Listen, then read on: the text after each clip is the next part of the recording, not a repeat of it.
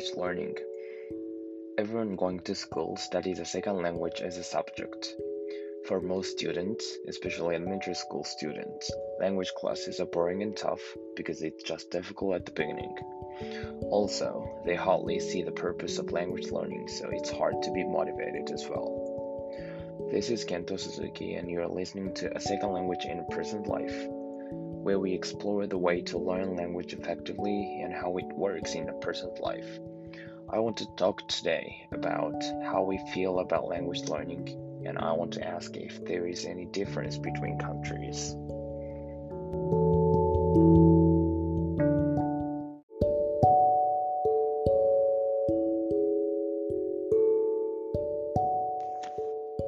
Actually, language learning is really difficult. I started to study English when I was in sixth grade as a subject and continued to study for just entrance examinations. Now I can communicate with foreigners in English because I'm a junior at university in the foreign language department and major in English. But before that, when I was in high school, I was not able to speak or write English even though I had studied for about six years. While I think the Japanese educational system has some problems, this fact indicates that language learning is really, really difficult.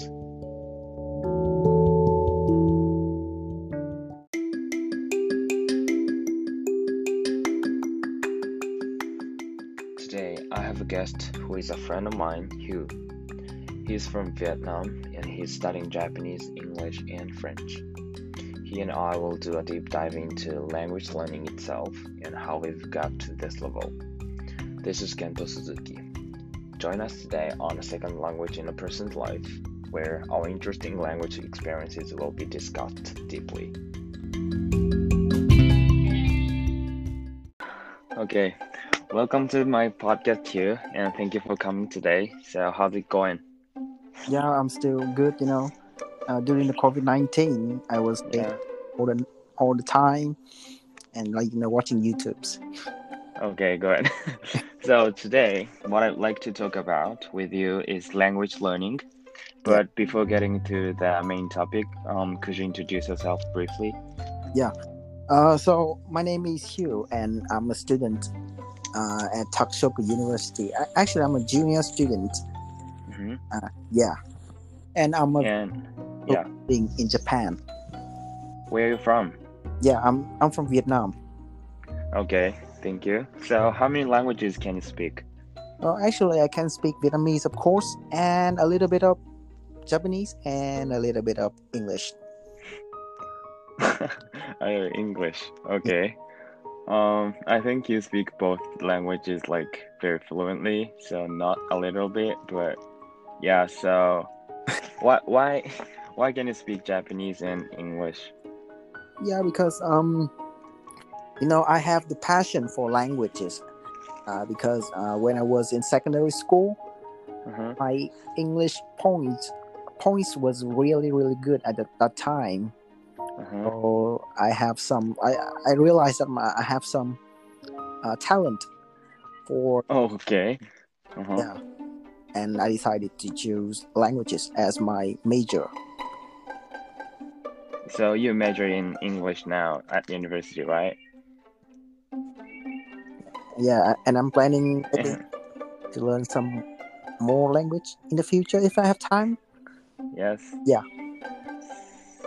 Okay, so how how did you learn the languages? Oh yeah, that, that's a very good question because you know, uh, I learned English by music and films, of course. Mm-hmm. Because I think that's the, the, very best way to learn a language.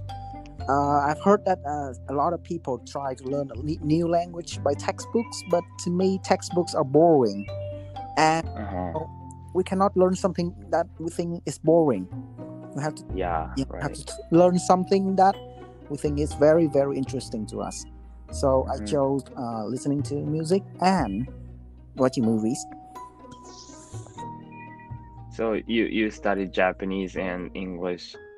Yeah. Uh, like listening to movies or music. Yeah, actually, uh, I learned Japanese in a, a very different way. uh, that oh really hate with Japanese because I'm living in Japan right now. Uh, yeah. Yeah. Uh-huh. But uh, you know, the Japanese music and like films is like not suitable for me. I think. Uh-huh. Yeah. Why? I cannot say about that, but I think it's uh, kinda not for me. Just, just Okay. feeling like that. Yeah. Yeah. So I'm not. So. Yeah. Uh-huh. I'm not. Finally. Yeah. Um, what do you think is the best way to learn a language or languages for you? Yeah. Uh, so generally, I think that uh, you should pick a way of learning new language that is suitable for you. That's the most important thing you should do. Uh-huh. And to find that you have to try every every every method you can find. Uh-huh. Yeah, like me listening to music and watching movies. But if you like tech textbooks, yeah, do it. Uh-huh. Right. Yeah, if you And you you you have tried to like study like textbooks or other ways. yeah, I've, I've tried a lot of uh, kinds of textbooks, but the problem is, Uh-huh. yeah, uh, some of the textbook I, I think is very good, but uh, at the beginning, uh, things would uh, went was really really good, but after that I feel boring, boring, and down, down, down, get down to the point and not uh, like uh, perceive anything. Okay. Thank you for giving your opinions, and I agree with you. Yeah.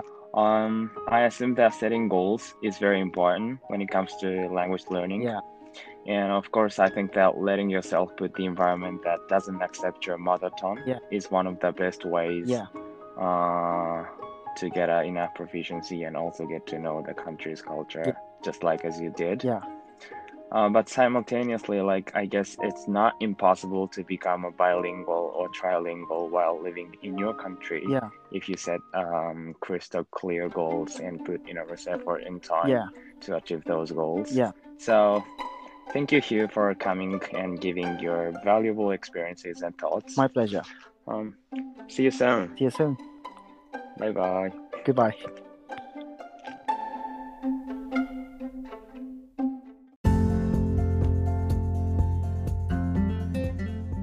Thank you for listening to a second language in a person's life.